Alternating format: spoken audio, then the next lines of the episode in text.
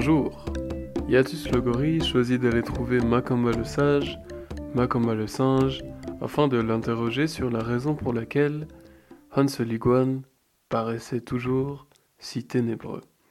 Il alla donc le voir et lui dit « Oh Makamba, bonjour. Je viens vous trouver car j'ai remarqué que Hans Liguane paraît la plupart du temps très ténébreux, comme s'il était tourmenté, de mauvaise humeur ou en colère. Et je me demande comment cela se fait, car Hans Liguane semble pourtant avoir de la réussite de son côté lorsqu'il s'agit de faire de grands discours à la prairie des tulipes. Comment cela se fait-il, selon vous ? » Alors Makamba lui répondit « Bonjour Yatus.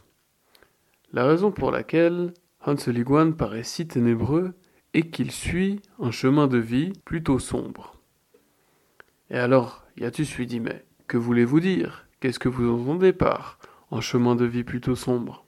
Alors Makamba le sage poursuivit, et il dit « Eh bien vois-tu, il est vrai que Hans Liguane a du succès.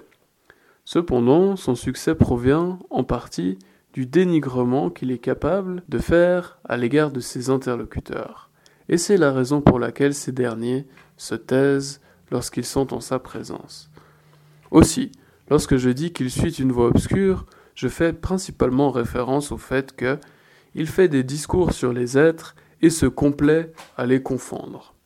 Ce faisant, il ne cherche pas à se connecter avec eux, mais cherche davantage à les dénigrer. Ce faisant, il ne s'entend réellement avec personne. Il est donc fort en ce qui concerne les choses, mais il est faible en esprit. Et c'est la raison pour laquelle Hans Liguane a toujours l'air si sombre. » Alors Yatus le gorille comprit. Il remercia Makamba et repartit dans son coin pour réfléchir à la meilleure façon pour lui de ne pas à son tour devenir sombre.